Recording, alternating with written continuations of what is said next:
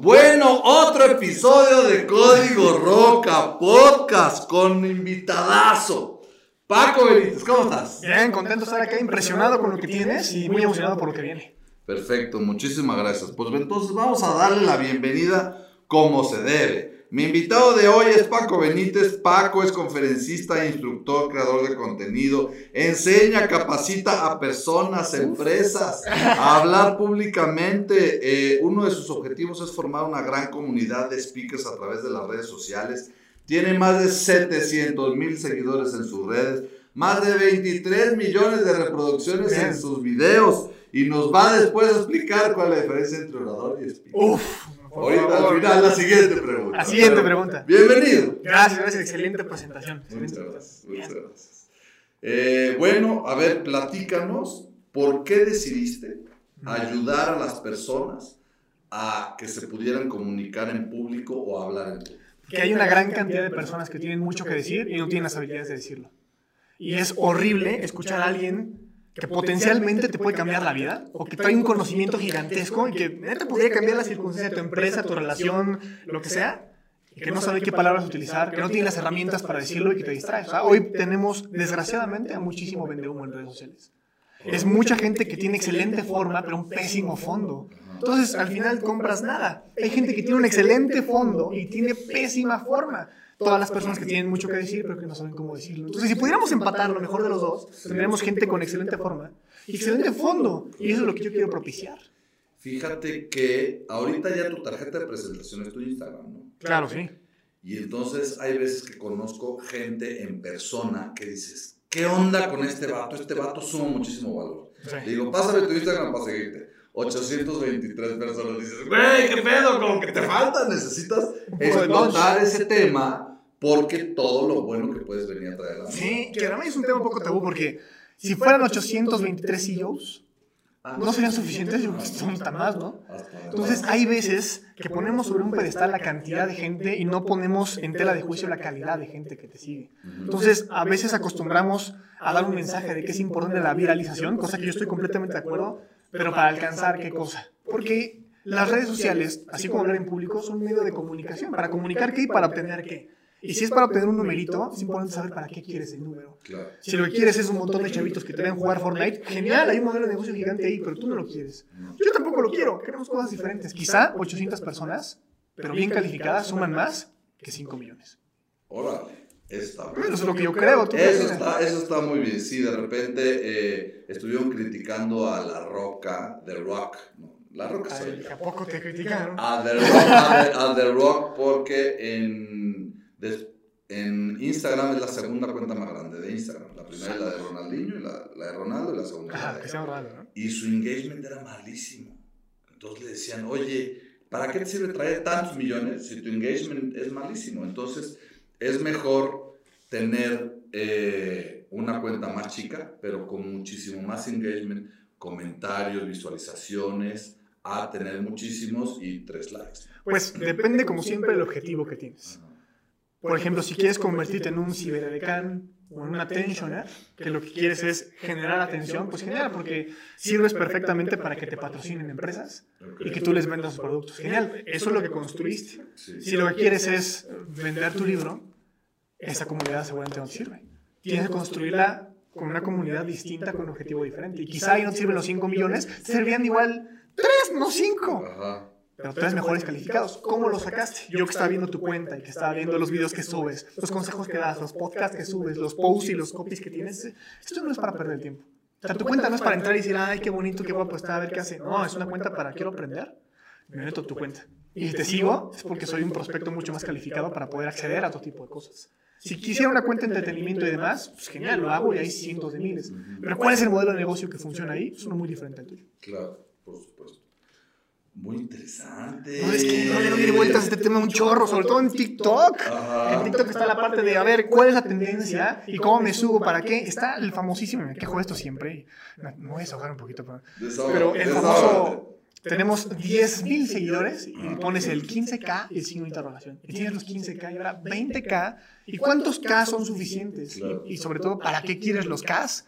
Porque hay veces que solamente sentimos que somos importantes y relevantes en un mundo que te dice que la aprobación social es lo más importante. Y la aprobación social se traduce a seguidores. Entonces sacrificamos a veces lo que somos, lo que pensamos y quienes somos con tal de tener un número que al final no significa nada, pero que crees que significa. Entonces es un problemón y me gustaría ir no en contracorriente, sino meterle un poquito de cabeza a ese tema. No es que no sean importantes, por supuesto que son importantes. Y tú y yo hemos accedido a una gran cantidad de oportunidades por pegarle ese número, pero por la forma de llegar, no por solamente llegar. Correcto.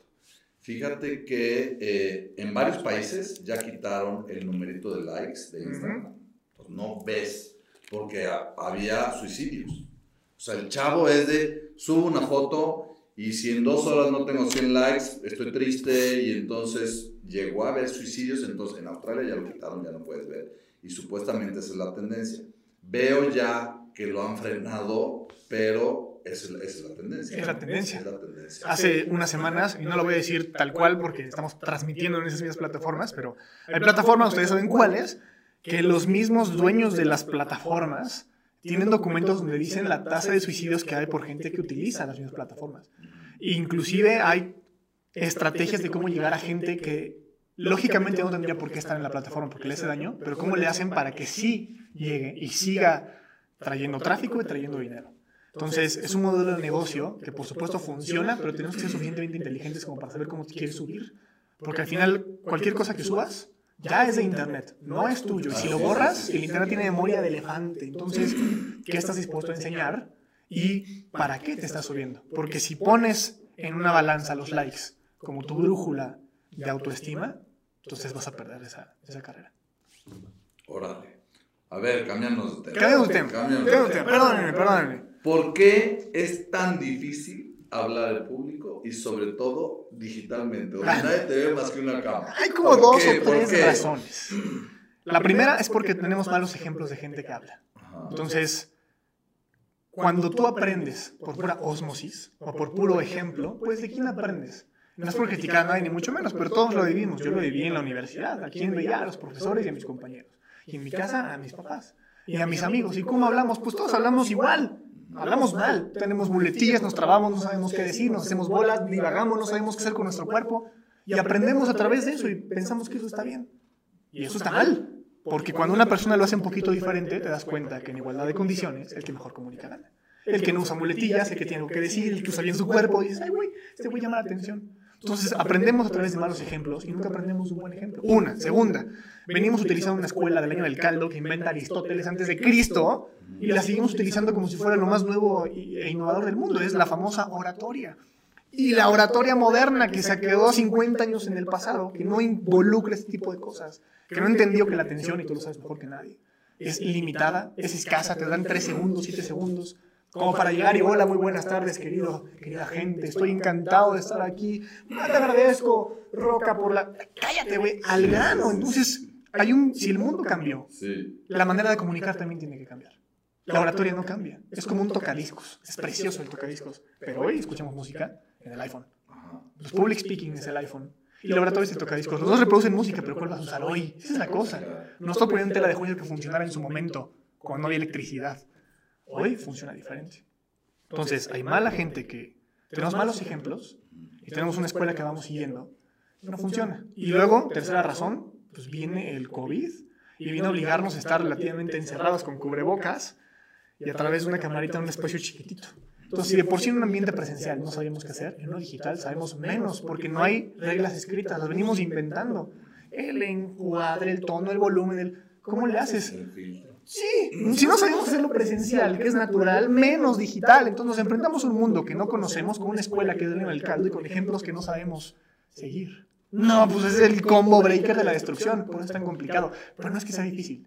Aquí la cosa es que no tenemos que aprender a hacer las cosas, tenemos que desaprender. Porque ya sabemos hablar. Desde que somos chiquitos sabemos hablar, sabemos conectar, sabemos contar historias. Sabemos hacer todo para que la gente nos voltee a ver. Solo tenemos que desaprender lo que nos enseñaron durante 20 años y ya sabes hablar.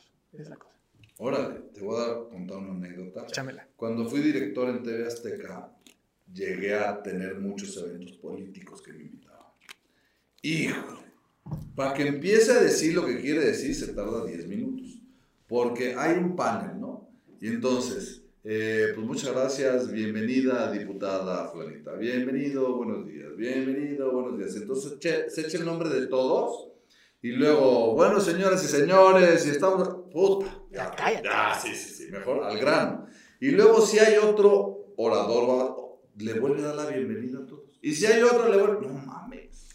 Tú lo ves bien, exactamente. Está cabrón, ¿no? Está cabrón. En igualdad de condiciones el que mejor comunica las cosas. Sí, y fíjate que platicando con Vlad Caruso, que estuvo aquí en un podcast, él ya entendió, lleva un año apenas en TikTok, y ya trae 9 millones de seguidores. No, está cañón ese Está cañón, ¿no? Pero él ya entendió que la atención es de dos segundos. Si tú en dos segundos no captas la atención, le dan swipe up, le dan para, para, para otro, ¿no? Entonces, tienes que, que, que jalar la atención en dos segundos. Sí, inclusive hablamos de esta persona, Javier Ibarrache. Sí. Él en un podcast dice que los primeros segundos de atención son más importantes que el resto del video. Cuando llamas la atención desde el principio, la gente está dispuesta a ver el resto del video a pesar de que es un mal video. Que el objetivo es que no hagamos malos videos, ni mucho menos, ¿no? Pero solamente van a enterarse de que el video es malo hasta que terminó. Pero se van a quedar por el principio. Entonces es priorizar la primera galletita para que se coman el resto del pastel. Y eso es algo que a mí me ha costado mucho trabajo hacer un tema educativo. Supongo que tú también te has de pelear con lo mismo. Y hay que encontrarle cómo, ¿no? No hacemos entretenimiento, hacemos educación. Y es difícil, pero creo que es bonito encontrar cómo sí. De hecho, si te metiste a mi TikTok, es 100% diferente a todas mis demás plataformas. Porque yo no sabía, decía, a ver, yo no voy a hacer varios pendejos.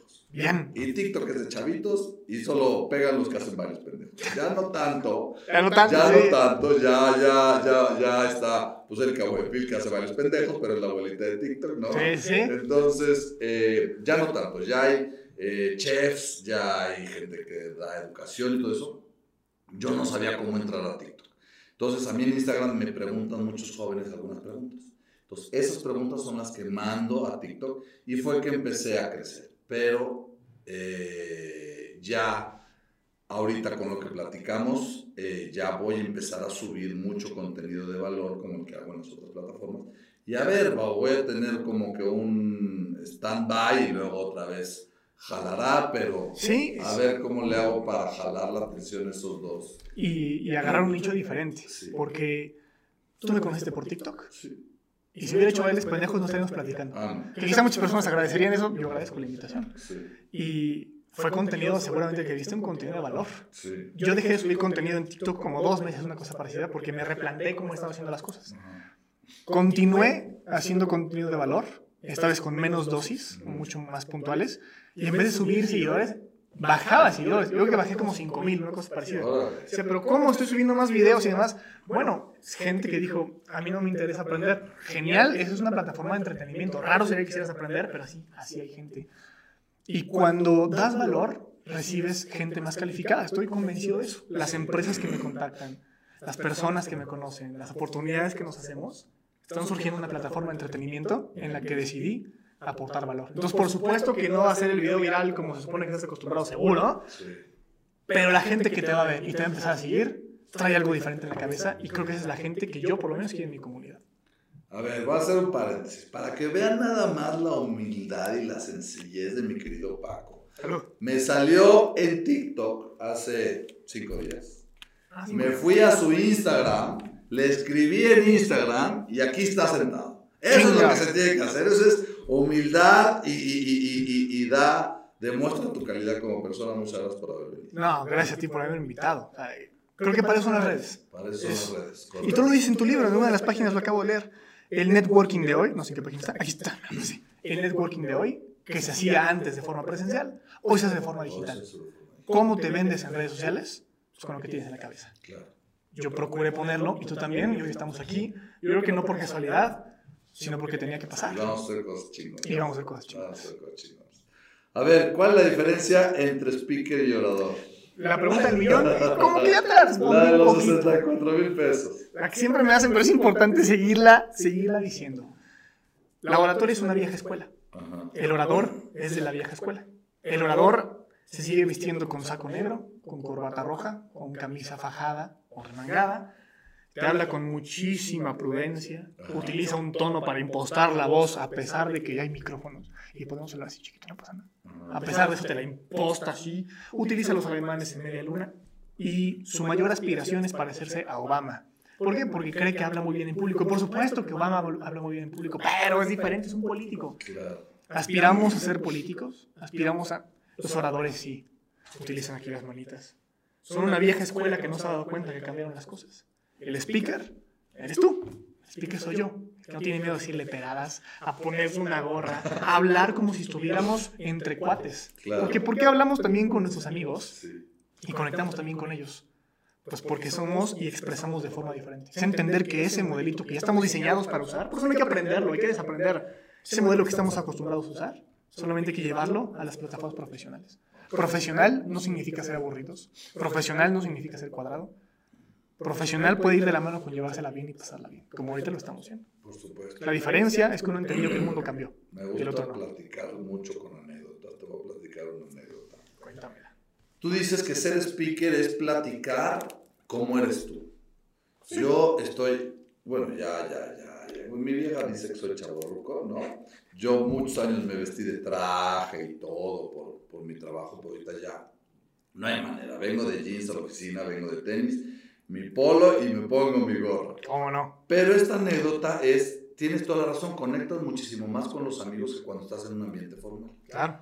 Hay un colaborador en la oficina que yo lo tenía grabado en mi teléfono y al ladito le puse el mudo, ¿no? Porque siempre platicaba conmigo, entraba muy serio y nomás no hablaba. Entonces el viernes pasado tuvimos una convivencia, eh, les invité unos tacos a los... No, ¿sabes qué chistoso es? Ya toda madre. Ya, sí, ya como que se soltó yo, güey, ¿qué los mudó? Sí. Y esa habilidad del mudo, ¿no estaría padre que la llevara al lugar de trabajo? Por supuesto. Entonces está poniendo rojo. ¿Que tú eres el mudo? Ah, sí. Y es bien simpático, entonces imagínate que en sus redes sociales, en lugar de ponerse así, luego otro cuate, eh, estamos haciendo el lanzamiento de, del software que estamos haciendo, estamos haciendo un reality show. Estamos documentando cómo es todo el proceso y todo lo que sufre una startup hasta llegar a convertirse en unicornio. Y no existe. Qué buen reality. No existe en el mundo, ¿no? Entonces, de repente, eh, hemos tenido que, que, eh, reeditar o hacer otras grabaciones y le decimos a uno de los colaboradores, a ver, dime lo que me dijiste ayer. Y se pone serio. Güey, el chiste es relajado como tú. Entonces, oye, pero ¿por qué en, en, cámara te pones serio y te pones así como que trabado y luego ya en, en la comida pues, estás relajado? Toda madre, ¿verdad? Sí. Yo lo llamo escenario mental. Okay. O sea, todos tenemos facetas. Tú con tu pareja eres diferente a con tus colaboradores a que eres conmigo, a con tus socios, porque no es que seamos diferentes, no es que seamos falsos, no, solo actuamos distinto en función de lo que tenemos, ¿no? Bueno, cuando te subes a un escenario, es entre comillas porque es un escenario mental, que sabes que te van a ver y que tienes que ser profesional, cambias a una faceta completamente profesional, de orador, por esto en contra, y es anular y mitigar cualquier tipo de expresión para ser lo más profesional que se puede. Subirte a un escenario mental es suicidio para hablar en público porque no transmites nada. Y para escuchar a un político, mejor escucha a un político. Entonces, yo he tratado de enseñar cómo bajarte de ese escenario mental, que es public speaking, y hablar, pues como lo estamos hablando ahorita, para madre. Porque, ¿por, qué no, ¿Por qué no estamos hablando así? Bien light, bien rico, diciéndole pega y media si queremos, y no agradeciendo la invitación y exhortando a los participantes a que escuchen. ¡Qué hueva! Pues sí, pero eso es oratoria. Es un escenario mental. Ok. Para la próxima, te voy a invitar otra vez y con un tequilita, ¿no? Porque está muy acostumbrado. Yo estoy de acuerdo. ¿Todavía chelas en, el...? Ah. No, pero ¿cómo crees en redes? ¿Qué? ¿Sí se puede? Sí. Echaron dos chelas. ¿Por qué no? Bueno. ¿Qué tiene? No que, no que el chiste quedamos como somos. No, sí, pero no sé si voy a censurar algo, ¿no? No, no, vamos a tomarnos una chela. ¿Tienen bronca? Ya, nadie dijo nada. Perdón, perdón. Nadie dijo nada. No, la mitad. Porque está fluyendo y está, está muy rico esta plática. A ver, platícanos. Dos, dos preguntas. ¿Por qué cuando tratas de comunicar algo o hablas en público, tienes muletillas? Sí, claro. Y dos, ¿qué son las muletillas? Bien, pues si alguien se ha roto alguna vez las piernas, espero que no, ha usado muletas, te ayudan a caminar. Okay. Las muletillas es lo mismo, te ayudan a hablar. Tu boca y tu cerebro hicieron un trato hace mucho tiempo, desde que naciste. Tu cerebro le dijo a la boca, güey, mientras... Ah, vale. Gracias. Vamos a abrir nuestra chela porque está fluyendo muy bien la plática. Fíjate. Importante. Nunca te habían invitado a un podcast y te ponen. A la mitad del podcast te invitan un chupe. No, no, definitivamente no. Salud. Salud. Gracias por la invitación. Entonces, tu cerebro y tu boca hicieron un trato hace mucho tiempo. Y el cerebro dijo a la boca, güey, cuando yo no sepa qué decir, porque yo soy el que tengo las ideas, tú di algo para no quedarnos callados. Porque nos dijeron que el silencio es malo. Nos dijeron que el silencio está equivocado, el silencio incómodo. el- Eso fue lo que nos dijeron. Entonces la boca dijo, no mames, pues ¿qué voy a decir si no estás tú para decirme qué decir? El cerebro dijo, pues tú te haces bolas. Y es por eso que la muletilla suena a que te apagan el switch del cerebro y suena como eh, y, ah, eh, como si no hubieran sobre- pues es que no hay cerebro es la cosa y cuando el cerebro reconecta agarra la estafeta ahora me toca a mí y continúas hablando la muletilla te ayuda a hablar porque no te quedas callado y te ayuda a conectar lo que estás haciendo ahí es una pausa se llama pausa sonora en vez de quedarte callado estás eligiendo hacer ruido como retraso mental. ah, ah, ah. Y hay muletillas cada vez más complejas. La primera es extender la vocal. Y este, bueno, pero luego una más compleja, como las que acabo de usar. Este, bueno. eh, y luego más complejas, como de que sacas, entonces, viste, ¿sí? ¿No? ¿Vale? O más complejas, más sin entonces, más sin en cambio, más sin embargo. Son palabras que no existen, pero como que suenan muy bien. Son muletillas. Las usamos porque no sabemos qué decir. La manera de quitártelas, porque además es como si tuvieras un espagueti a la boloñesa y le echaras tierra. Qué bueno está el espagueti, ¿qué es lo que estás diciendo? Pero le echas tierra, nadie se lo come. ¿Por qué? Porque tiene algo que no debería estar ahí. Eso es la muletilla. ¿Cómo te las quitas? Callándote la boca. Si no sabes qué decir, y cada que yo ahorita me estoy callando, es porque seguramente venía una muletilla y decidí no decirla. Y la pausa me ayuda a hacer énfasis y a no decirla. Quedo mejor posicionado. Eso es la muletilla. La usamos porque todo el mundo las usa y con malos ejemplos nos acostumbramos a la media. Pero como lo repito, en igualdad de condiciones el que mejor comunica gana. Y si no las tienes, pues te suma una piedrita a una balanza que va a estar de tu lado. Órale.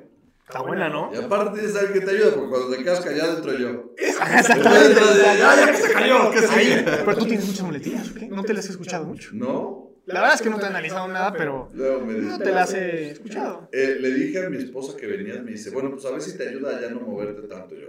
Ay, güey. Muy mal tu esposa, muy, Muy mal, Te- no, ¿verdad? Sí. Pues sí. Sí, para eso es el cuerpo. Sí.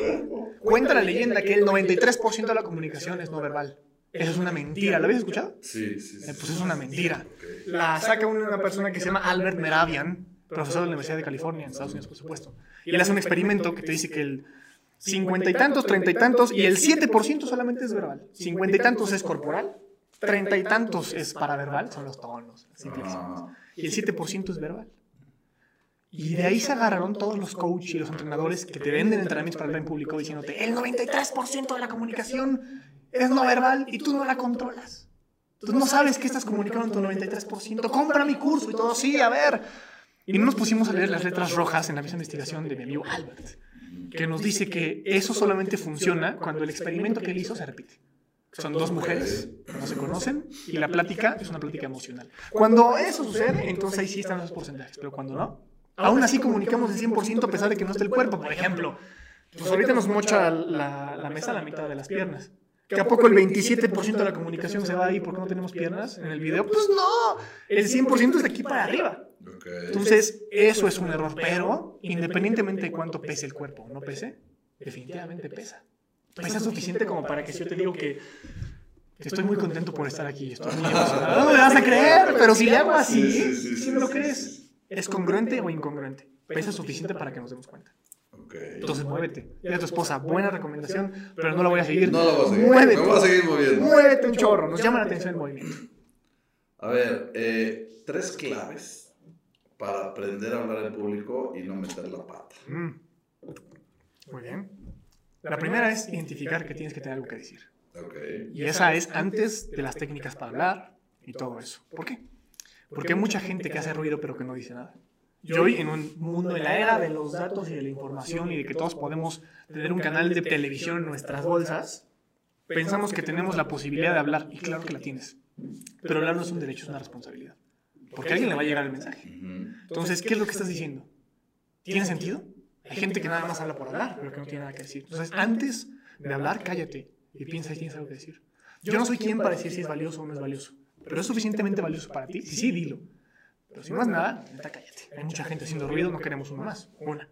Después, tienes algo bueno que decir, no solamente es eso, sino empieza bien. Ten una buena introducción. Lo veíamos ahorita. Si tomas 10 minutos para saludar a las personas, nadie te va a querer escuchar. Hay una cosa que se llama principio de primacía. Y esto es de aquí de México. Sí. ¿Te acuerdas de los nombres de los niños héroes? Deberías no acordarte de ninguno, pero ¿de cuál te acuerdas? El que se avienta, Juan. ¿Y te avientas, te acuerdas de otro Juan? Juan de la Barrera. Ahí está. Y seguramente hasta llegaste. Ajá. Está bien, es lo que debería pasar. ¿Cuántos son? ¿Seis o siete? ¿Se acuerdan? Sí. ¿Son? ¿Son siete? Sí. Que eran seis, cabrón. Son siete, ¿no? No importa. Los que se pueden No, ser. 15. Acabas de salir de la prepa, ¿cuántos son? Te lo preguntaron ayer, brother. Punto que sean siete, sean seis, sean quince, no importa. El punto es que no podemos decir más de tres. Ok. ¿Por qué? Porque cuando te aprendiste esos nombres durante años, y yo también, los aprendíamos en ese, en ese orden. El principio de primacía lo que dice es que los primeros elementos que presentas son los mejores recordados a corto plazo y que causan mayor impacto y que te predisponen a aceptar el resto del mensaje. Por eso Vlad Caruso dice que es importante los primeros dos segundos. Javier Ibarrache dice lo mismo. Porque ese es el principio de primacía y juzgas el resto por lo primero. Entonces, solamente vamos a recordar los primeros elementos. 15, 6 son muchos. 3 es el número adecuado. En una lista, recordamos los tres primeros siempre, no importa cuántas veces leamos la lista. Entonces, los primeros elementos, si son tan importantes para juzgar el resto del contenido, tienen que ser diferentes para que entonces piensen, ah, este cuate trae algo. Ah, este cuate es inteligente, él como que trae algo diferente, porque si estamos acostumbrados, y retomamos lo que dijimos, a un mundo en el que todo el mundo habla en el promedio, que el promedio es malo, y tú con lo primero que dices, confirmas que eres como todos, entonces la predisposición a aceptar el mensaje baja. Por eso es como, "Mm, otro güey que nos habla, mm, otro aburrido. Entonces piensa bien tu introducción, piensa bien con qué vas a empezar, porque eso puede ser todavía más importante que el desarrollo. Y la última cosa quizá es que lo que digas no importa, que no eres tan importante como crees, yo no soy tan importante como creo. Y al final, cuando dejen de ver tu video, cuando salgan tu plática, cuando terminen de escuchar el podcast, lo más seguro es que no se acuerden del 98, y eso es un dato, el 98% de lo que digamos. Se van a quedar con una sola cosa, cómo se la pasaron y si aprendieron algo.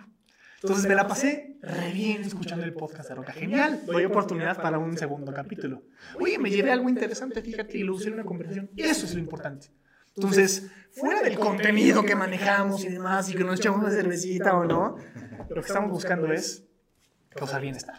Que sea entretenido, que a la gente le guste, porque al final la gente no va a recordar lo que dijiste, pero sí cómo lo dijiste sentir y qué fue lo que se llevaron. Y sea el pilón, el cuarto elemento que también deberían tener y que es importante recalcar es que tienes que tener un mensaje. O sea, es que también nos la pasamos en el podcast y que me llevo del podcast. Y nosotros tenemos que procurar decir algo casi planeado para que la gente se pueda llevar eso. ¿Qué se va a llevar? De mí, yo quiero que se lleven que en igualdad de condiciones el que mejor comunica gana. Y lo voy a repetir 10 veces hasta que se cansen. Porque eso es lo que quiero que se lleven de este capítulo. Nos la pasamos muy bien, Roca excelente anfitrión. Paco dijo un par de estupideces, pero me gustó. Pero me queda claro que el que mejor comunica gana. Ah, cabrón, qué buen capítulo. Entonces, ten algo que decir. Ten una buena introducción. Procura ser entretenido y ten un mensaje que compartir al final. Eso sería. Eso. ¿El que mejor comunica qué? Gana. ¡Ay, Gana, papá! bien. es eso. Entonces, tú has comunicado muy bien en redes sociales. Yo te vi tu contenido en Facebook, en Instagram, en TikTok también, con los eventos que vas a hacer. Todo es comunicación. Y ganar no significa vender. Ganar significa tener la atención, los contactos, estar posicionado aquí. Tú has sabido comunicar muy bien. En un mundo tan corporativo, en un mundo de startup y de unicornios, ¿tú qué has hecho para comunicar mejor? ¿Tú qué has identificado que haces bien? Creo que la pregunta que te iba a hacer ahorita. Ah, bueno. La siguiente pregunta es: ¿por qué crees que eh, comunicas mejor contando historias? Bueno, excelente pregunta, caray. Yo no creo que comunico yo, Paco Benítez, mejor contando historias. Yo sé que el ser humano comunica mejor contando historias. Se llama storytelling.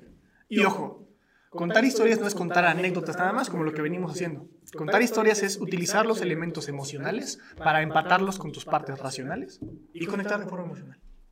¿Por qué es importante conectar de forma emocional? No, si yo hablo a través de números, de cosas, yo hablo con directivos, si no tienen tiempo. Sí, sí, sí. Pero el director general se llama Paco Benítez, se llama Sandra Márquez. Hay que hablar a la persona y al puesto. Y ustedes saben un poquito de anatomía, yo no sé demasiado, pero es suficiente como para saber que en el cerebro hay distintas partes. Una se llama neocórtex y otra se llama límbico. El límbico es como un guarura o como un cadenero de antro. Y tu meta es pues, llegar a la fiesta y echarte unas botellitas, bailar, conocer gente. Es la misión de todos los mis reyes. Genial. Pero primero tienes que pasar a Popeye, el cadenero. El límbico es Popeye y la fiesta es el neocórtex.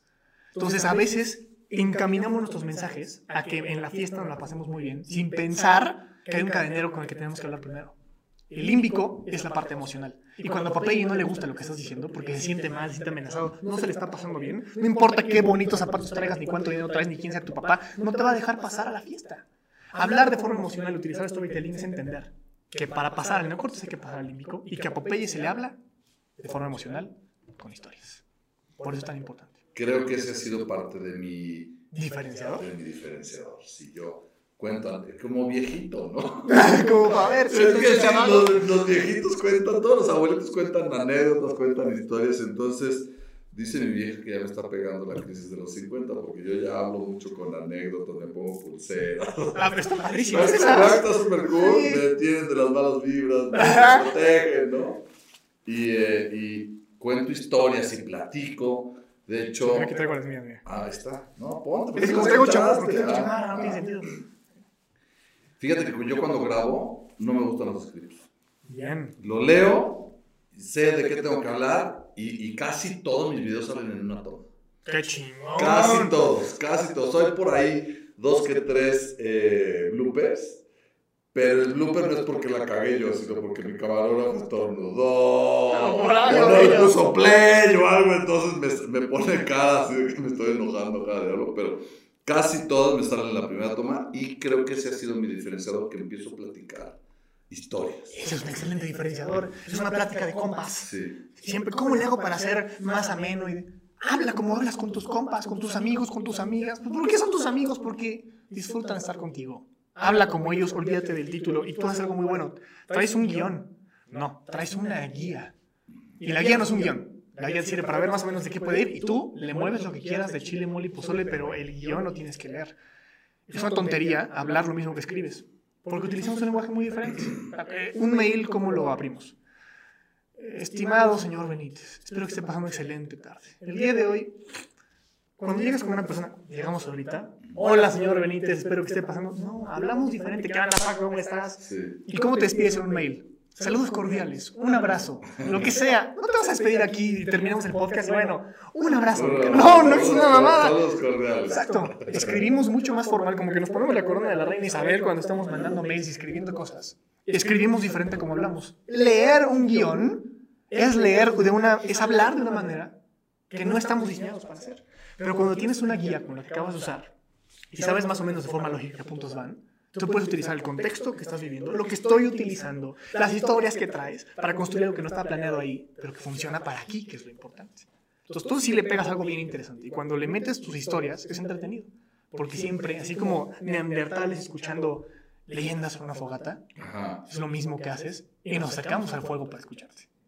Buen diferenciador. Está cool. Te voy a dar una primicia que nunca he dicho. Échame. Exclusiva. Exclusiva. La neta, la neta, la neta. Yo no sé escribir un libro. Entonces, ¿cómo escribí mi libro? Buena pregunta. Lo escribí platicándolo en un video. Entonces, yo decía, capítulo 1 tiene que hablar de esto. Ok, entonces me, puse, me grabé y lo platiqué. Y entonces si tú lo lees, es como si estuvieras platicando conmigo. Ajá, no es la redacción y la técnica, no, no mames, ¿no? Entonces, así escribí mi libro. Entonces, capítulo 1 tiene que decir esto, ok, prendan la cámara. Bueno, entonces esto significa, eh, y lo empiezo a platicar. Y así todos los capítulos, y luego ya, de lo que yo platiqué, lo, lo, lo, lo, lo typeé o lo escribí. Y ese es el libro. Entonces, por eso te lo echas en hora y media o en dos horas. Es una plática de compas. Y es una plática de compas. Cero, segura, cero tiene, si, si un crítico de libros va a decir, ¿qué es esto? Yo le voy a decir, pues bueno, es un libro que no trae ningún tipo de técnica, pero la pregunta aquí es, ¿cuántos has publicado tú? ¡Ay, qué buena respuesta! ¿No? Sí, sí. yo ya me atreví, ya lo publiqué, güey. Tú eres crítico de libros, pero ¿cuántos has publicado? Ah, me, me, me encantó la respuesta. Está bueno, está bueno, Sí, sí, está muy bueno. Y qué buena manera de escribirlo. Sí. Una plática, pero tú lo escribías. O alguien te escuchaba y lo iba como transcribiendo. No, no, me grabé y ya después el libro, lo, el, el video, ahora sí lo escribí. Ah, tú mismo grabaste y tú mismo. Pero ya de, la- de lo que Sí, iba claro, diciendo, ah, dice esto, pausa, Qué dice... bien. Y así fue como escribí el ¿Y libro. por qué no tienes gorra en tu libro?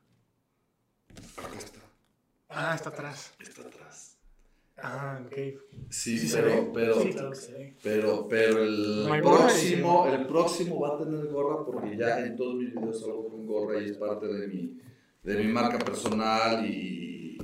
Pero ya el próximo video sale con gorra. Supuestamente, como es de, de redes sociales, me dicen, oye, ¿por qué está- tiene choco el ojo? No, pues es que está medio desfasado, así, porque así es.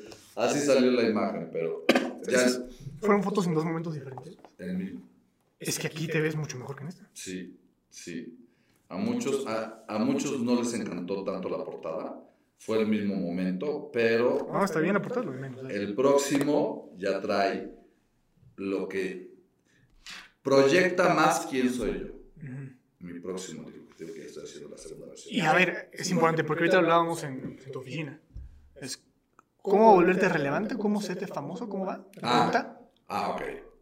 ¿Cómo crecer en redes sociales sin ser influencer, sin ser artista y sin hacer bailes pendejos? Bien, o sea, tú, me- me- hacemos mucho clic porque pensamos igual. Ajá. Pero tú, ¿por qué lo piensas? ¿Por qué es importante sin ser influencer, sin ser figura pública, sin, sin hacer bailes pendejos? ¿Por qué es importante crecer en redes sociales sin eso?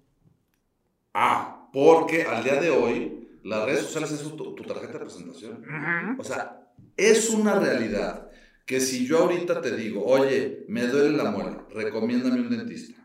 Me recomiendas un dentista. Me meto a su Instagram y veo que trae 20 mil seguidores. Y otro amigo me recomienda otro dentista y trae 120, voy con el de 20 mil seguidores.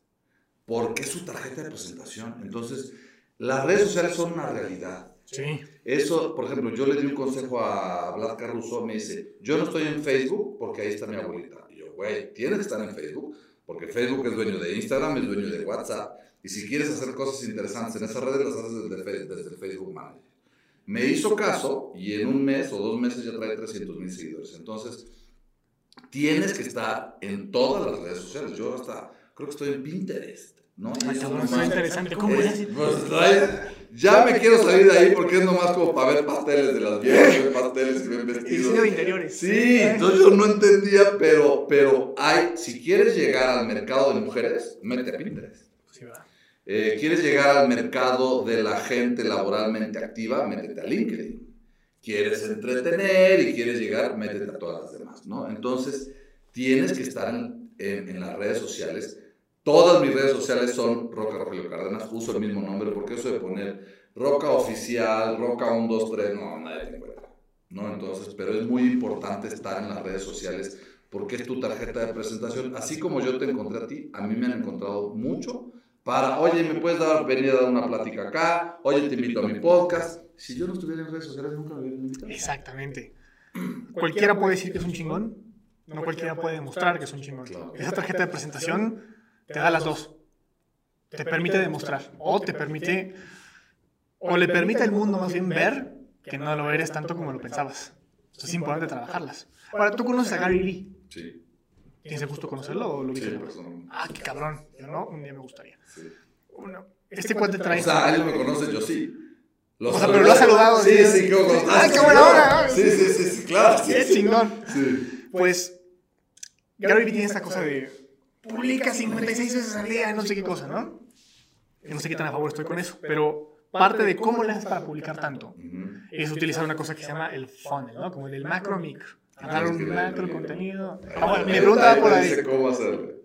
No es que no sepa, sino tú me acabas de decir hace un ratito, nada más para poner un poco en contexto. Es, digamos que utilizamos este podcast como ejemplo. Tenemos media hora de contenido Sí. que va para YouTube y para Spotify, algo parecido. Y luego lo divides en pedazos más chiquitos que van a YouTube, que van a Shorts y que van a videos de Facebook e Instagram, que van a Reels. Y luego más chiquito va para TikTok, digamos. Sí, correcto. Eh, Pero tú me acabas de decir, bueno, a mí me hacen preguntas en Instagram y yo las subo, pero en TikTok. No las subo en mi feed, no las subo en Facebook, las subo en TikTok. LinkedIn es una plataforma bien especial, da un chorro de hueva, pero hay prospectos interesantes. Muy cañoncita, posiciona. también crece orgánicamente. Y hay crecimiento orgánico. ¿qué sí subir a LinkedIn que no se sube en el resto de plataformas? Por ejemplo, nada que subo en TikTok lo puedo subir en LinkedIn. Entonces, eh, en el canal de YouTube, fíjate, fíjate lo, lo, lo, grueso aquí. Al que más tiempo le dedico es al canal de YouTube. Y es donde menos seguidores tengo. Tengo apenas 12 mil suscriptores. Pero es al que más tiempo le dedicas por el video, por la edición, porque tienes que cromamos el video, ¿no? Entonces ahí, eh, ahí sí subo mucho contenido de valor de lo que quiero comunicar con la gente es un poco más largo, entonces eso es lo que, lo que subo a LinkedIn. Un contenido largo. Un contenido más largo. ¿Siempre en video? ¿O no necesariamente? No, no necesariamente también, también, también. Eh, fíjate, aquí, aquí lo que yo enseño es cómo multiplicar tu contenido. Tienes tu video, como dices, de ese video sacas eh, corto, cortos, sacas Reels, sacas TikTok, también saco foto y escribo. Y hay que escribir con emojis, porque ahorita la gente conecta con emojis. Entonces, agarras un párrafo y luego te echas dos o tres emojis. Entonces, así es como escribes en WhatsApp. Exactamente. No, no escribir largo, no escribir tedioso, no escribir de huevo. Porque también la gente ahorita ya no lee. Entonces, si en los primeros renglones no, no agarras su atención, que son los primeros dos o tres segundos, se acabó. Se acabó. Entonces, si le pones ahí un emoji o las chelas. Este, este, este podcast lo vamos a poner al final con las chelas brindando. Del, el thumbnail. no, entonces, eh, sí necesitas multiplicar tu contenido y estar en las más, en las más posibles. Okay. Cuenta la leyenda esta, le quería preguntar cuando leí el libro. Que en tu vida tienes que hacer tres cosas, no me acuerdo de una de esas. Tener un hijo, plantar un libro. Tener un hijo, plantar un árbol y escribir un libro. Ya las hice. Las tres las hice. Las tres. Y para mí, la cuarta, crear un unicornio. ¡Ay, papá! Y voy en camino de. Solo bien. Eso está muy bien. Tengo una hija, eh, ya planté un árbol, he plantado un chorro. En TV Azteca teníamos un, un, programa que se llamaba Forestando México. Y ya escribí mi libro, ya estamos por, por sacar el segundo. Y ahora hacer un unicornio, eso está espectacular. Oh, está cabrón, eso no cualquiera. Eso no cualquiera, eso está cañón. En función de este tercero, de plantar, plantar un libro, no sé por qué traigo eso. Plantar un árbol, no. Escribir un libro, ya lo hiciste y está cabrón. Sí.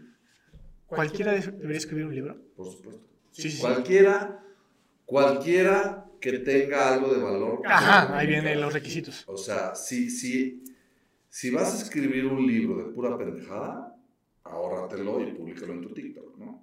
Porque ahí hay mucho de eso. Sin ofender a nadie, pero sabemos a qué nos referimos. Ajá, si quieres comunicar algo de valor que le va a servir a las demás personas, claro, por supuesto, publico un libro.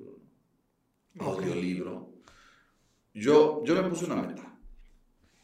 ¿Qué tiene Bill Gates que no tenga yo? De entrada, muchos millones de dólares. Ah, eso te iba a decir. es un genio es introvertido, yo no soy introvertido. Casi no tiene amigos, yo sí tengo muchos amigos. Pero dije, ¿qué puedo hacer que él hace para mejorar como persona? Pues de entrada él lee 52 libros al año. Uno a la semana. Sí, yo dije, pues me voy a poner esa meta. Llegué a 46. La, la media es de uno. Sí, la media es de uno y en México de medio. Yo hice 46. Y muchos de estos 46, lo tengo que confesar, no son libros físicos. Yo leo un libro físico al mes, son 12, y los demás son audiolibros. Entonces, ah, entonces escribe un libro y mucha gente lo va a escuchar en un audiolibro. Yo viajo mucho en carretera, ya no escucho música, pongo un audiolibro. Y entonces vas vas aprendiendo, te vas, se te va abriendo tu mente, por eso viste en mis, en mis redes, sí viajo mucho a conferencias, Tony Robbins y Gran Cardone y todo esto, pero cuando no puedo viajar, si traes un audiolibro, te da esa sensación y, de cosas nuevas que están sucediendo, sucediendo, sucediéndote, ¿no? Pero parece que el entrevistado ya soy yo, güey. Vamos a regresar. Ah, pues interesante. interesante. el, el, podcast que me invitaste, que vamos a hacer en tu oficina, ya te platico. Pero yo no soy el entrevistador ahí. Son chicos que te va a quedar muy bien. Bueno, es que una conversación es de dos lados. ¿no? Entrevístame tú. Va a estar ah, podemos. La chava también, lo hacemos de tres. Ah, podemos. Voy a proponerlo. Y si no del micrófono, yo me llevo uno, güey. No hay pedo. Por eso. Sí, equipo, yo voy a estar ahí definitivamente. Está, está, está, está, Está bien. Bueno, regresemos. Regresemos. Regresemos. Nos estábamos desviando, nos estábamos desviando. Regresen a mí, a ver. ¿Tú cuántos libros lees al año? No sabría decirte. Intento. No, no tengo una meta. O sea, termino uno y empiezo otro. Y leo en función de mi trabajo. Es un error, yo creo. No leo por gusto. O sea, de voy a leer una novela que voy a disfrutar. No, leo por chamba. Yo cero novela. Leo de emprendimiento, de motivación, de blockchain, de, De- de tu- criptomonedas, de de este redes pedo. sociales, de todo este tema. Justo Entonces, eso. Te recomiendo audiolibros. Eso es lo que estaba pensando mientras me hablabas. Por pues, supuesto. A ver, si te vas a ir a Guadalajara la próxima semana, en el Mañana, avión, ponte un audiolibro. No te pongas pinche Bad Bunny. Qué horror. De por sí no, Bad Bunny. Ponte un audiolibro y vas a ver, vas a decir, ah, qué chingón, qué razón tenía Roca. Eso, Me llevé, me lle- del podcast me llevé que ya me puso a leer, cabrón. Ya se pueden llevar dos cosas. Sí. Audiolibro, condiciones para ganar. O sea, esas son esas dos. Pues, Sí, leo en función de lenguaje corporal, de hablar en público, y así como Outliers, ese tipo de libros que es como, ah, tengan como un insight interesante. Bonitos. Entonces termino uno y empiezo otro y otro porque me puse como una meta de, y tú lo dijiste ahí, crear la comunidad más grande de speakers de América Latina. No de oradores y mucho menos, no, de gente que neta esté hablando y hable bien. Y me puse de meta una vez a la semana hacer un Zoom gratuito para quien quisiera entrar. y Yo les iba a enseñar algo nuevo y algo gratis. Bueno, ¿qué nuevo les voy a enseñar? Pues no puedo sacar conocimiento de las piedras, pero como yo me capacito todos los días, leyendo un ratito todos los días, pues algún capítulo interesante que diga, ay, güey, esto está interesante, lo agarro, lo convierto en una masterclass y le enseño de forma gratuita a la comunidad. Por supuesto, con créditos al autor y es de este libro, de este capítulo, Sí. pero de que ellos lo lean, a que yo se los cuente, prefieren que yo se los cuente. Entonces me puse de pretexto esa masterclass para siempre estar leyendo y bueno, ha funcionado bien. De repente sacas cosas que, uy, no me las sabía. Sí. Pues ya te las sabes porque te estás capacitando. Entonces hay que alimentar la cabeza, hay que alimentar también el cuerpo. ¿Somos un país que no lee? Sí, no. Quizá no leemos cosas como las que deberíamos leer. Pero ¿cuántos hilos de WhatsApp te avientas y de Twitter? Ahí tienes tu lectura. Y también, así como hay audiolibros, que es conocimiento en audio, también hay conocimiento en video. ¿De dónde lo sacamos? Pues regresamos a lo mismo, de las redes sociales. Entonces, también cada que te metes ahí para tener tu tiempo de ocio, que es súper sano, estás alimentándote con algo. ¿Con qué te alimentas en promedio? ¿Y quiénes son tus alimentadores?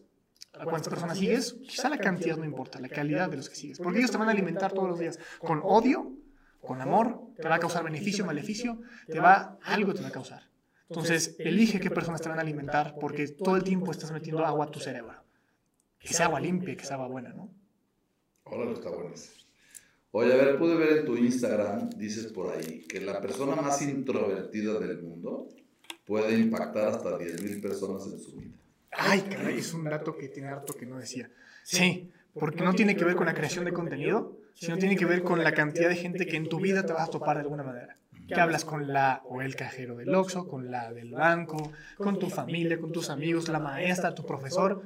Vas a impactar a muchísimas personas y como cadenita esas personas van a terminar impactando otras más. Entonces, en tu vida, y lo viví en un evento de Guadalajara hace poquito. Hace poquito, hace como un mes. Fue un evento de mujeres emprendedoras, genial. Fueron como 200 mujeres de muchísimas partes de México. Muy bonito. Di un taller ahí.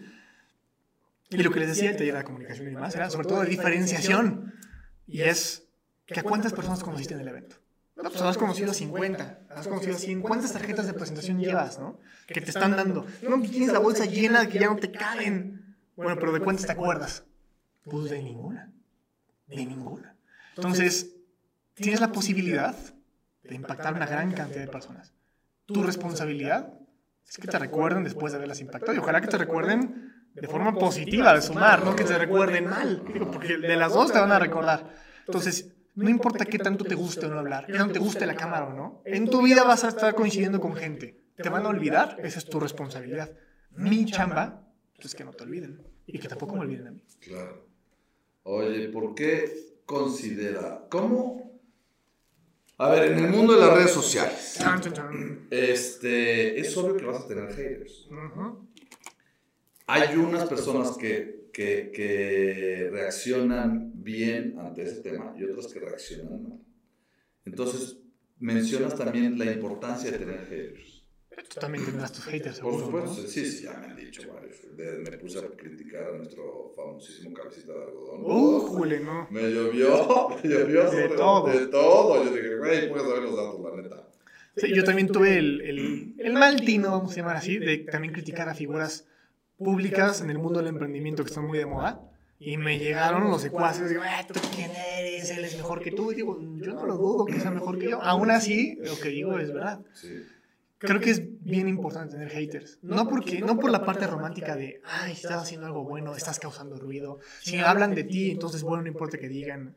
No, es porque a veces nos en, ensimismamos, nos en nuestro mismados. Sí. Sí, nos ensimismamos. Y pensamos que cuando la gente está de acuerdo con nosotros, entonces vamos por un buen camino. Y la gente que no está de acuerdo con nosotros es gente que es tonta. Y es un error. Porque Perdona la patria. Es que eso dijo. Si critica, la gente que critica al presidente que traidor de la patria. Imagínate nada más, güey, ¿cómo no quieren que lo critiquemos? Pero bueno. con eso, No, con eso merece una crítica. Entonces, los haters son bien importantes porque te dan el otro lado de la balanza. Y lo dijo un creador de contenido hace como un año, y lo he escuchado mucho. En las cámaras de eco, las ideas se pudren. Cuando tú te rodeas de pura gente que está de acuerdo contigo, la idea se pudre porque no tienes un feedback diferente. Entonces, es importante el hater porque te da el otro punto de vista que tú nunca vas a ver porque estás enamorado de lo que haces. Y tenemos que tener la madurez de aceptarlo y de entender y quizás de depurar las groserías, depurar la intención y entender el mensaje que quiere decir. Paco, eres un pendejo, vende humo, tú te inventas lo según quién. Ah, ok, bueno, todo lo que me acaba de decir, bueno, quito el vende humo, quito el pendejo, pero me quedo con el según quién.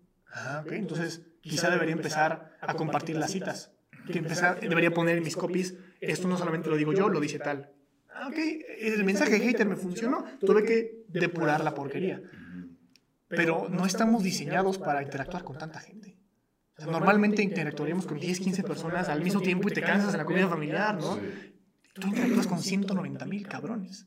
No mames, recibir un feedback de ese tamaño, no estamos diseñados para procesarlo. Entonces, imagínate que de repente llega una oleada de hate. No, te aplasta. A mí, por un video de TikTok que subí, que además yo tenía razón, pero bueno, no me comuniqué bien, error mío, me llegó una oleada de hate muy fuerte. Y dejé de subir contenido como una semana porque me hicieron sentir muy mal. Y dije, madre santa, o sea, neta no sirvo para nada, neta lo que digo no, no tiene sentido.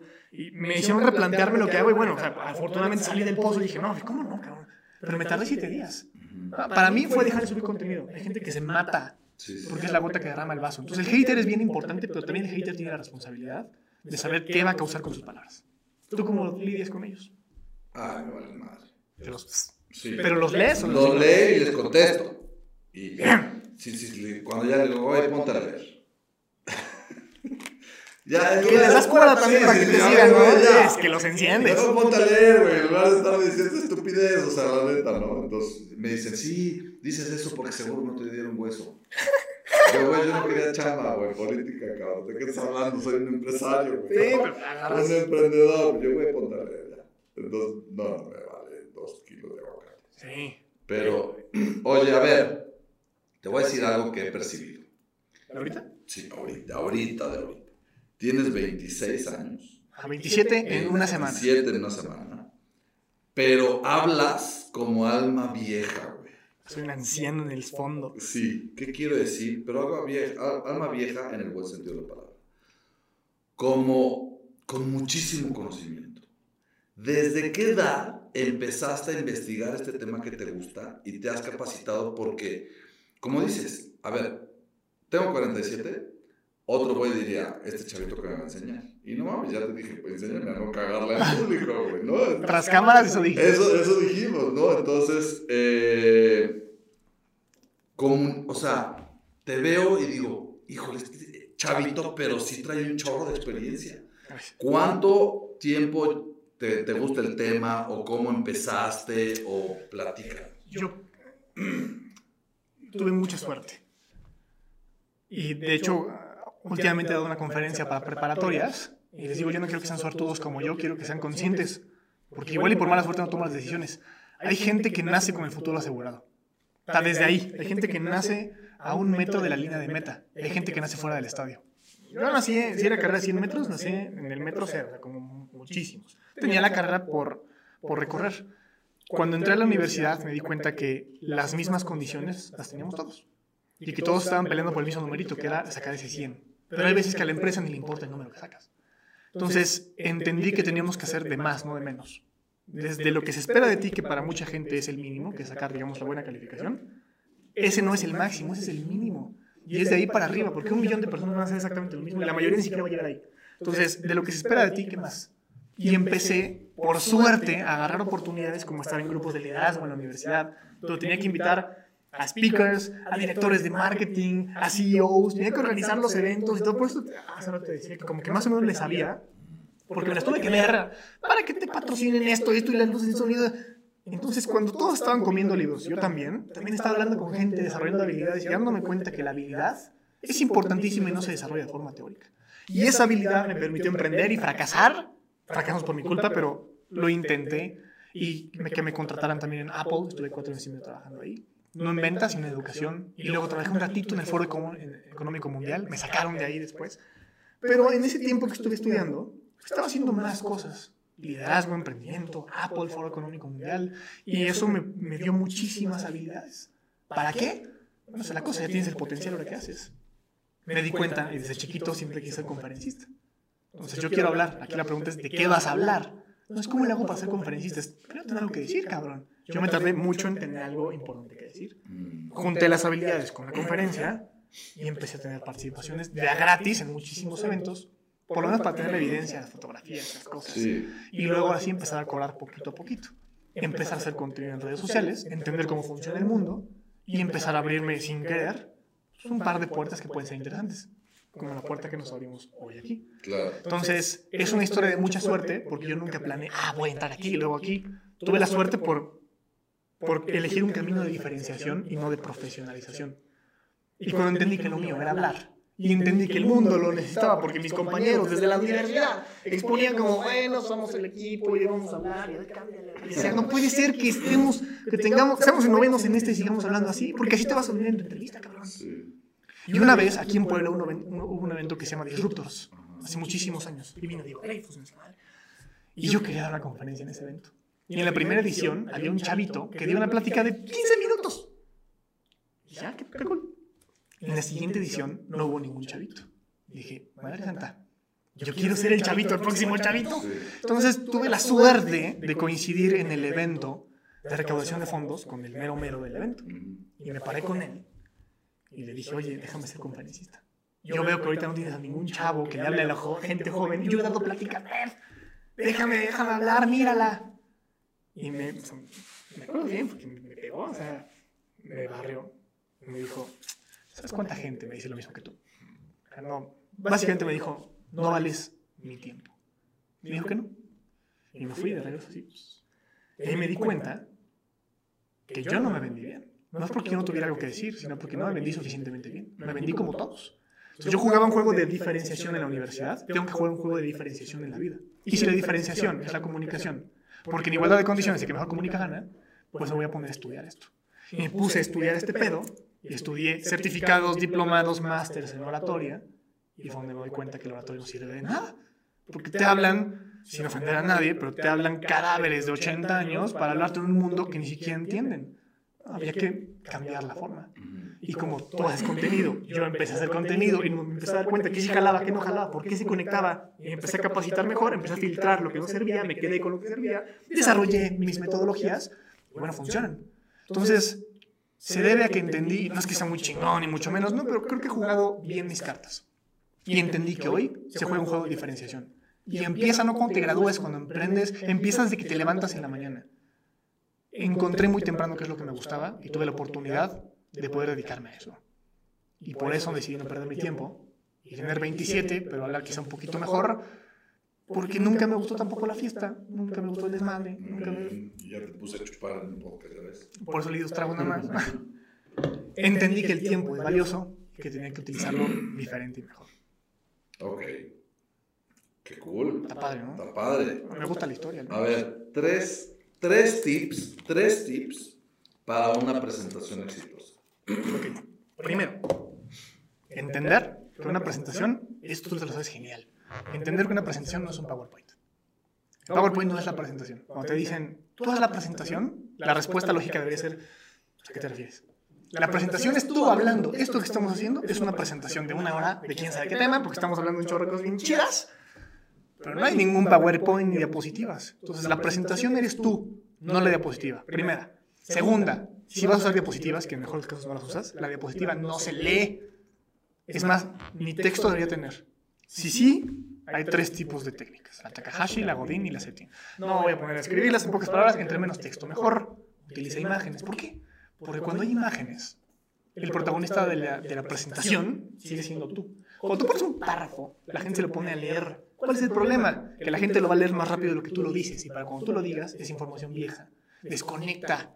Entonces, no utilices diapositivas, pero si la vas a usar, no le metas texto. Entiende que la presentación no es la presentación. Y la última, no cierres nunca con un muchas gracias. Cierra con un mensaje. Cierra con una frase, digamos, código roca. En igualdad de condiciones, el que mejor comunica gana. Esa sería mi, mi frase de salida. Porque ahí es cuando agradeces verbalmente, no con tu diapositiva fea, y cuando te toman la foto. Entonces imagínate que te etiquetan en las historias de las personas con una super presentación, con tu frase insignia. No, está cabrón.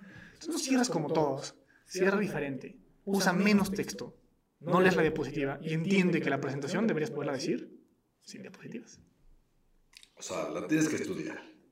Claro, tienes que saber qué decir, si no vas a empezar a leer, pues mejor mándaselas y no los hagas ir a escucharte. Por supuesto. Sí, Super tips.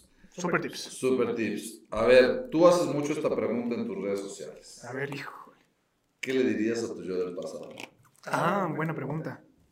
Ahora, Yo, yo del ahora- ahora pasado. yo te la hago. Ahorita tú la respondes también. ¿eh? Tú, tú, tú. tú. Primero yo, luego tú. Yo no le diría nada, pero lo vería. ¿Sabes? Me asomaría así como... Porque tengo muy buenas historias de chiquito, pero también tengo muy malas historias. Y creo que las, las mejores lecciones las aprendí a las malas. Y no estaban en mis manos. Pero por esas lecciones, mira, por esas lecciones cambié mi manera de ser. O sea, yo era un desmadre hasta que pasó algo, un, un parteaguas en mi vida que, que cambió las reglas del juego. Y lo llevé mal, lo llevé bien, lo llevé como fuera, pero hoy hizo la persona que soy, hoy estoy orgulloso de quién soy, por el pasado. Entonces, si hablara conmigo, cambiaría las cosas. Y prefiero nada más verlo y saber que va a estar bien ese cuate chiquito, a intentar cambiar las cosas. O sea, no cambiaré las cosas. No cambiaría nada. Porque estoy todo bien. Pero estoy orgulloso de quién soy. Pero tienes que sufrir y vivir todo lo que has vivido si no, no eres esa persona. Exactamente. O sea, a veces es tentado y regresar y decir, "Ay, mejor esta nueva decisión, mejor esta decisión, no, o sí, hazlo, es una buena idea. No, pero hoy eres quien eres por tomarla o por no tomarla. Ujú. Que sea de topes ese cabrón, que sufra lo que tiene que sufrir, o que disfrute lo que tiene que disfrutar, porque hoy, por haber pasado eso, eres quien eres. Y yo estoy orgulloso de quien soy. Bien. ¿Tú qué dirías? Yo, yo no cambiaría cosas, pero sí le diría, ya ves cómo no pasaba nada si te arriesgabas. Qué buena frase. Qué buena frase. Pero en algún momento en particular. Yo me he arriesgado y y he tenido obviamente fracasos, ¿no? Y luego como que te vuelves más cauteloso. Y luego, a ver, ahorita a mis 47, que tengo una startup de puro millennial, me Sí, estoy arriesgando desde hace año y medio a construir un unicornio. En lugar de, oye, güey, déjate de pendejadas y ya... Tienes 47, ¿no? Y quédate donde estabas, que era muy buen Quédate lugar. donde estabas, ¿no? Entonces, eh, yo creo que por ahí va, por ahí va a estar. Y sí le hubiera bajado un poquito el desmadre. Yo echaba mucho, mucho, mucho. desmadre. Pero no afectó. No afectó, pero le hubiera bajado un poquito más. Me hubiera puesto a leer desde antes. O sea, yo llevo dos años leyendo 40 libros al año. Qué cabrón. Antes leía uno. Y eso que estudié Derecho. Y, Y la chamba es y leer. la chamba es leer, ¿no? Entonces, sí me hubiera puesto a leer desde antes y bajar un poquito el desmadre. Es que yo sí eché mucho desmadre. Entonces, Tienes como que O sea, tú tienes que sí, 26, 27 y ya le frenaste, ¿no, güey? Yo lo frené, es que nunca empecé. Yo le frené a los 39. Ah, no mames. O sea, ahorita estarías echando desmadre. Si fuera... Sí, sí, sí, Sí, claro. uf. Entonces sí le hubiera bajado. No manches. Yo me como unas papas y me duele el otro día. No, no, te imagino. Está bien. Está- está bien. Pero lo bailado y te lo quito. Ah, no, no, bueno, Ah, bueno. no, y las anécdotas. Claro, amigo. güey. Por eso platico con tanta anécdota. Está bien, pues tienes historias que contar. Sí, sí, sí, sí, sí, ya. Cuéntelas, tú le pasa bueno. Todos tienen una historia que merece ser contada. Y si la tuya le puede cambiar la vida a alguien, es una grosería quedarte callado. Y entre más historias tengas, más vidas compartes. Ay, papá. Más vidas cambias. Bien, solo bien, solo bien. Solo bien, ¿verdad? Está planeado solo aquí, bien. Solo bien. A ver, te voy a hacer algo que le pregunto a todos mis speakers, no me vaya- mis, eh, mis invitados, no me vayas a fallar, por favor. Mm. ¿Maestría o mentor? ¿Cómo que maestría? ¿De ¿Qué estudiar una maestría? ¿Maestría o mentor? Yo prefiero tener un mentor. ¡A huevo! ¿Vamos cuánto? ¿10-0? 10-0. 10-0, sí, sí, sí, por supuesto. Sí. Por supuesto. Y déjame, te voy a interrumpir. No, no, A échale, ver, yo tuve un maestro. Estábamos viendo una clase hace 40 años, no hacía lo que nos estaba enseñando. Y un mentor ya está donde tú quieres estar y ya pasó el caminito. Entonces yo soy 100%, tengo dos maestrías. Porque esa Tú era... hablas desde la experiencia. Sí, o sea, yo tengo dos maestrías, diplomado, bla, bla, bla. Entonces, ahorita, en lo que estoy haciendo ahorita, me han servido mucho más las mentorías con Grant Cardone, con Tony Robbins, que mis maestrías. Entonces, 100% mentor. Qué bueno. Ahora, a ver, yo te quiero preguntar algo en función de eso, porque está, híjole, muy de moda tener mentores. Y creo que Ah. debería estarlo. Pero, Los que ya vivieron donde tú quieres estar, no, no, es mi mentor y, güey, y, y se baja del camión. Que no está mal, ¿no? Siempre, siempre lo quiero aclarar. o sea, pero yo quiero hablar del lado del que es mentorí. Ah, O sí, sea, sí. digamos que si tú fueras... Mentí. Mentí, se dice. Mentí. Ah, creí que era mentorí. Mentí, todo se dice aprender. Bueno, entonces digamos que tú eres mi mentor y yo soy tu mentí. Yo soy el mentí. Ah, el, alumno es el mentí. Sí, sí, claro. Yo voy a ser el mentí. Tú tienes que saber que eres mi mentor. O sea, ¿estás de acuerdo o no? Porque yo tengo un debate ahí y tengo una postura muy firme, pero igual es una estupidez. Pero tú qué sabes, te quiero preguntar. Para que haya un proceso de mentoría y que digas, ese güey es mi mentor, ese güey debe saber que tú eres el mentorado. Por supuesto que sí. Ay, gracias. ¿No sabes cuánta gente yo me estoy diciendo? Yo tengo cinco mentores. Uno es Grant Cardone, otro es Tony Robbins y otro es alguien ya se murió, ¿sabes? A Michael Jackson es mi mentor. Güey, ¿Y cuándo fuiste a su mentor? No hay manera. Claro, si no te conoce, no puede ser tu mentor, ¿verdad? Sí, no, no. Ah, ok, entonces es importante eso. Que sigues sus ejemplos, que te inspiran, es muy diferente. Yo le he comprado mentorías a Juan Carlos. Exactamente. Ese güey sabe quién eres, tú Sí. le pagas, hay un intercambio. Sí, sí, sí, sí. Entonces hay que aclarar eso, muchachos, porque, ay, yo soy mentor de mentores y yo tengo chingos de mentores. No, no, no. Tenemos gente que nos inspira. Sí. Pero para que haya un mentor, ese güey tiene que saber que te está dando mentoría. Sí, Qué bueno. sí, ¿Y sí. mentor en. ¿Deberíamos tener un mentor para cada aspecto de la vida o para cuál en particular? Para cada aspecto de la vida, ¿no? O sea, yo no necesito un mentor que me diga cómo llevar mi matrimonio. Hay coaches de vida. Por supuesto. ¿no? Yo ahorita, ¿qué quiero alcanzar? Quiero alcanzar que mi negocio se convierta en unicornio. Quiero que sea escalable. Entonces agarro un vato que ya lo hizo y que me dé sus secretos. Y que me explique y que me diga por qué camino. Eso para mí es una mentoría, ¿no?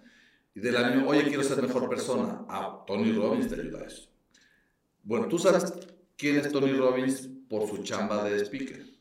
Sí, claro. Bueno. Y por su contenido en redes y todo. Pero ¿sabías que es billonario con B de billones? Es- ¿Billonario en dólares En o en.? dólares. Es dueño de 100 empresas y factura anualmente 7 billones de dólares. Nadie sabe eso. Dice, a ver, yo esto lo hago porque me gusta y porque quiero ayudar a la gente y porque yo la pasé muy mal, muy mal de chavito. Tiene una fundación que se llama Feeding America. Diario, 800 mil comidas. Es una locura el vato, es una locura. Eh, yo, yo, yo voy mucho a, a eventos con él y te ayuda a crecer como persona y a mejorar como persona. Entonces sí es, es mi mentor. sea, sello de calidad, recomendado. Sí, pues 100%, 100%. Y en el tema de negocio he tenido otro que se llama Chris Cron, eh, Grant Cardone, entonces Russell Bronson. No sabe que me- le voy a vender su no carísimo. Cuando lo sepa será demasiado tarde. Cuando lo sepa, y voy a poner la foto, porque tengo la foto cuando estoy hablando con él. Eh, Yo te dije, güey. Yo te dije ahí, y ahí. Sí, ¿no? sí. Entonces, eh, sí, sí, por supuesto que tengo que conocer al mentor. Sí, tiene que haber un intercambio, ellos te conocen. Ya, qué bueno, dejemos de poner en nuestros currículums, nuestros títulos, y decirle al mundo que tienes un chorro de mentores cuando ese güey no sabe ni que existes. ¿Cómo? Hay gente que lo pone, nunca lo Pues lo que te acabo de decir, sí. Pero lo ponen en su currículum. No, no, Soy licenciado en tal y me hizo. no, no te acuerdas del currículum, pero sí te... He escuchado mucho, es que... ay, por cada buen creador de contenido hay otro vende que es igual de bueno, pero no te vende nada. Es la cosa, son muy buenos. Sí. Y están sus conferencias, sus movimientos, sus empresas y... ¿Cuál es el actor? Es que lo escuché hace poquito. ¿Quién es el actor? Jim Carrey. Mi mentor es Jim Carrey. Yo neta dudo que Jim Carrey te dé mentoría. Sobre todo por el estilo de vida que tiene ahorita Jim Carrey. Ahorita ya es súper como holístico y es pintor y se deja la barba. Y... Yo dudo mucho que lo sea, pero Jim Carrey sabe que eres su mentí. Si no sabe, pues bueno, es tu mentor. Pero, ay, cómo vende. Su mentor es Jim Carrey. Entonces, ay, por eso le quería preguntar, qué bueno que estás de acuerdo. Claro. Qué bueno que entonces lo que yo pensaba era Está una bien. tontería. Está bueno. bien. Perfecto, ya estamos por llegar al final. Venga, últimas. Eh, platícame cuál ha sido tu código de éxito para estar a donde estás, es decir, tu código rock. ¡Ah! eso se llama así. ¡Qué buena! ¡Qué bien formulada esa pregunta! Mm. No, no sé si tengo el derecho de decir yo soy muy exitoso, me siento exitoso y tengo la fortuna y creo que el privilegio de vivir de lo que amo y no necesito otra cosa. Y son contadas las personas pues, que podemos hacer eso. Creo que tiene que ver con que yo aposté a que esto es una carrera no de velocidad, sino de resistencia, principalmente en la creación de contenido. Hay veces que vemos gente, quizá como el ruso, que le pega algo y crece como, creciendo como espuma, ahora sí, crece cañón. Y creo que son contados esos casos. Y aspiramos a eso, no necesariamente lo vamos a lograr. Y nos damos por vencidos desde antes. Pero no todos somos el ruso. No todos somos Forever Tomorrow. No todos somos... ¿no? Y Yo entendí que yo, conmigo no iba a pasar eso. Y que yo iba a necesitar uno o dos años de andarle chingando y subiendo contenido sin views sin nada para empezar a construir algo. Entonces me casé con la idea de que mi meta es de aquí a muchos años y no de aquí a un mes para volverme viral. Y la talacha de todas las días es una talacha que disfruto. O sea, yo empecé editando mis videos, seis meses, edité los videos todos los días, ocho horas, ting, ting, ting, y yo me grabo, de hecho, me dijiste que tienes equipo para grabar, no me imaginé ni de cerca que era esto. Yo traje mi tripié, mi cámara por si se necesita, mis micrófonos, por si se necesita, ni de pedo se necesitan más para que sepan, está cabrón todo esto. Entonces, yo amé el proceso y todavía lo hago, porque me casé con la idea, me casé con la, con la carrera, sabiendo que no terminaba mucho tiempo. Entonces, el éxito, vamos a poner entre comillas, tiene que ver con que yo resisto cuando muchos resisten. ¡Ay! ¿Qué? ¿Qué. Tengo una más. Échamela. No, dos. Mi cierre y esta. Y esta la saqué de tu Instagram. Entonces. Saco, vamos. me van a evidenciar. A ver. Ventaneando. Enemigo de la oratoria, influencers Y motivadores. motivadores. Uf, sí, claro. Platícame, ¿qué es eso? ¿No tienes una idea de en qué problemas me he metido por poner eso? Hace poquito me cotizaron de, de Hotmart. Me Ah, marcaron, no, me escribieron para cotizar un entrenamiento para su equipo en Brasil. Y me dijeron, Paco, pero me gustaría por favor que hicieras mucho énfasis en la parte de por qué eres amigo de los influencers y a qué te refieres. Porque nosotros trabajamos con mucho influencer y el equipo no se siente cómodo aprender de alguien que es enemigo de la gente con la que trabajan. Y dije, no, pues sí, o sea, yo entiendo, pero una, una frase no te permite profundizar en el concepto que quieres compartir. Enemigo de esos tres por tres razones principales. La primera, oratoria, creo que lo he explicado con lujo de detalle ahorita, pero es una escuela del año del caldo que no puede venir a enseñarte nada nuevo hoy. El mundo cambió, la manera de comunicar también tiene que cambiar. Oratoria. Enemigo de los influencers, porque esta palabra es como el coaching. Cuando escuchas coaching, tú seguro te imaginas una cosa medio rara, yo también, y, y es otra cosa. Influencers es lo mismo. ¿Qué es un influencer? Puta, hay que definirlo. Una persona que tiene influencia. ¿El presidente es un influencer entonces? Pues ahí empezamos con el sí y no, porque pues sí la tiene, pero digital. Entonces nos, referimos a un mundo digital. Influencia es la capacidad de la cantidad de seguidores que tienes, pues no. No. La capacidad que tienes de mover a la gente en todo caso. ¿Cómo se hace eso? Eso es consecuencia de un gran trabajo. De, de lo que tú haces, tú puedes mover gente a que se- tengan curiosidad y quieran leer esto, que yo lo quiero leer, por cierto, y quieran agarrar lo que estás construyendo, porque traes un camino recorrido que te da la influencia que necesitas y te vuelve un influencer. Quizá conmigo pasa lo mismo, pero cuando pensamos en influencers pensamos en cómo volvernos famosos haciendo bailes pendejos, teniendo muchísimos seguidores. ¿Tienen realmente influencia? ¿O solamente son generadores de atención? ¿O son edecanes digitales, ciberedecanes? Hay tres palabras, attentioners, ciberedecanes e influencers.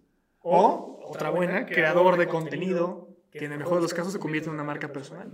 Soy enemigo de los influencers porque hoy los chavos aspiran a tener un carro de lujo con un tigre de mascota en la playa con un cuerpazo, pero no saben el camino para llegar ahí. Y nos venden que el camino es muy fácil, es muy rápido. Y cometemos estupideces porque los mismos influencers son los que las promueven. Soy enemigo de esa cultura. Pero soy amigo y aquí vas a tener influencia. Pero es consecuencia de tu trabajo, no hacer bailes pendejos. Y sí, sí, genial, hay un gran modelo de negocio, pero no tienes influencia, lo que tienes es atención, eres un cartel gigante. Genial, los carteles son importantes, pero no tienes influencia, eres un letrero. Está bien, pero no confundamos, y soy enemigo de esa confusión. ¿Y los motivadores por qué? Pues muy fácil, porque la motivación es interna, no externa, tiene que ser intrínseca, no extrínseca. Cuando la motivación la agarras en algo de afuera, que no es constante, entonces vas a tener, vas a sentir se te va a acabar y vas a tener que volver a ir y volver a ir y, volver, y te meten en un círculo bien difícil. La verdadera motivación es más difícil de encontrar, pero está más cerca de lo que crees. Yo me casé con el proceso y me motiva porque el proceso me, me gusta. Entonces no importa qué pase afuera, me levanto con ganas. No porque alguien me diga échale ganas, sino porque yo mismo me digo, cabrón, esto está cool. Encuentra la motivación adentro, porque la motivación que se te da afuera se acaba. Y esa maquinita nunca debería tenerse. Las personas que trafican con eso, o que mueven con eso, yo creo que a la larga hacen más daño de lo que beneficia. Por eso soy enemigo de esos tres. Bien, bien. Bien. Bien. La última. Échamela. Si pudieras escribir tu epitafio, ¿qué, qué diría? En igualdad de condiciones, el que mejor comunica gana. Y este güey comunicó. ¡Ay! Bien. Bueno, la verdad, como vieron, invitado de lujo, espectacular. Eh, primicia. Ya me confirmó, va a ser speaker en nuestro evento 2 de diciembre, el evento de lanzamiento de Rocafones. Entonces, espérenlo, va a ser gratuito. Nosotros ya dijimos, queremos comunicar, queremos generar contenido de valor. No vamos a cobrar, después les cobraremos, pero ahorita no. Eh, va a ser, Exactamente, es gratuito. Claro, claro, ahorita es gratuito y muchos speakers, dentro de los cuales Paco. Yo soy uno de ellos con muchísimo orgullo. Muchas gracias, por la invitación. Paco Benítez, estén pendientes de nuestras redes sociales, tu Instagram. Me encuentran en Instagram, TikTok, Facebook, donde quieran, menos en mi casa, arroba paco.benítez. Ahí está. Ahí están todas sus redes para que lo eh, sigan. Y pues bueno, ya conocen las mías. Roque Rogelio Cárdenas. Ya están. Ahorita van a salir. Sí. Roque Rogelio Cárdenas, de hecho están en mis redes, ¿no? Exactamente. Y esperen, estén pendientes de, de, nuestras redes porque vamos a estar subiendo eh, cómo meterse a esta, eh, a esta la muletilla. Cómo meterse a, este, cómo meterse a esta experiencia, este experiencia evento y conferencias virtuales. Gracias. Saludos. Nos vemos. Bye.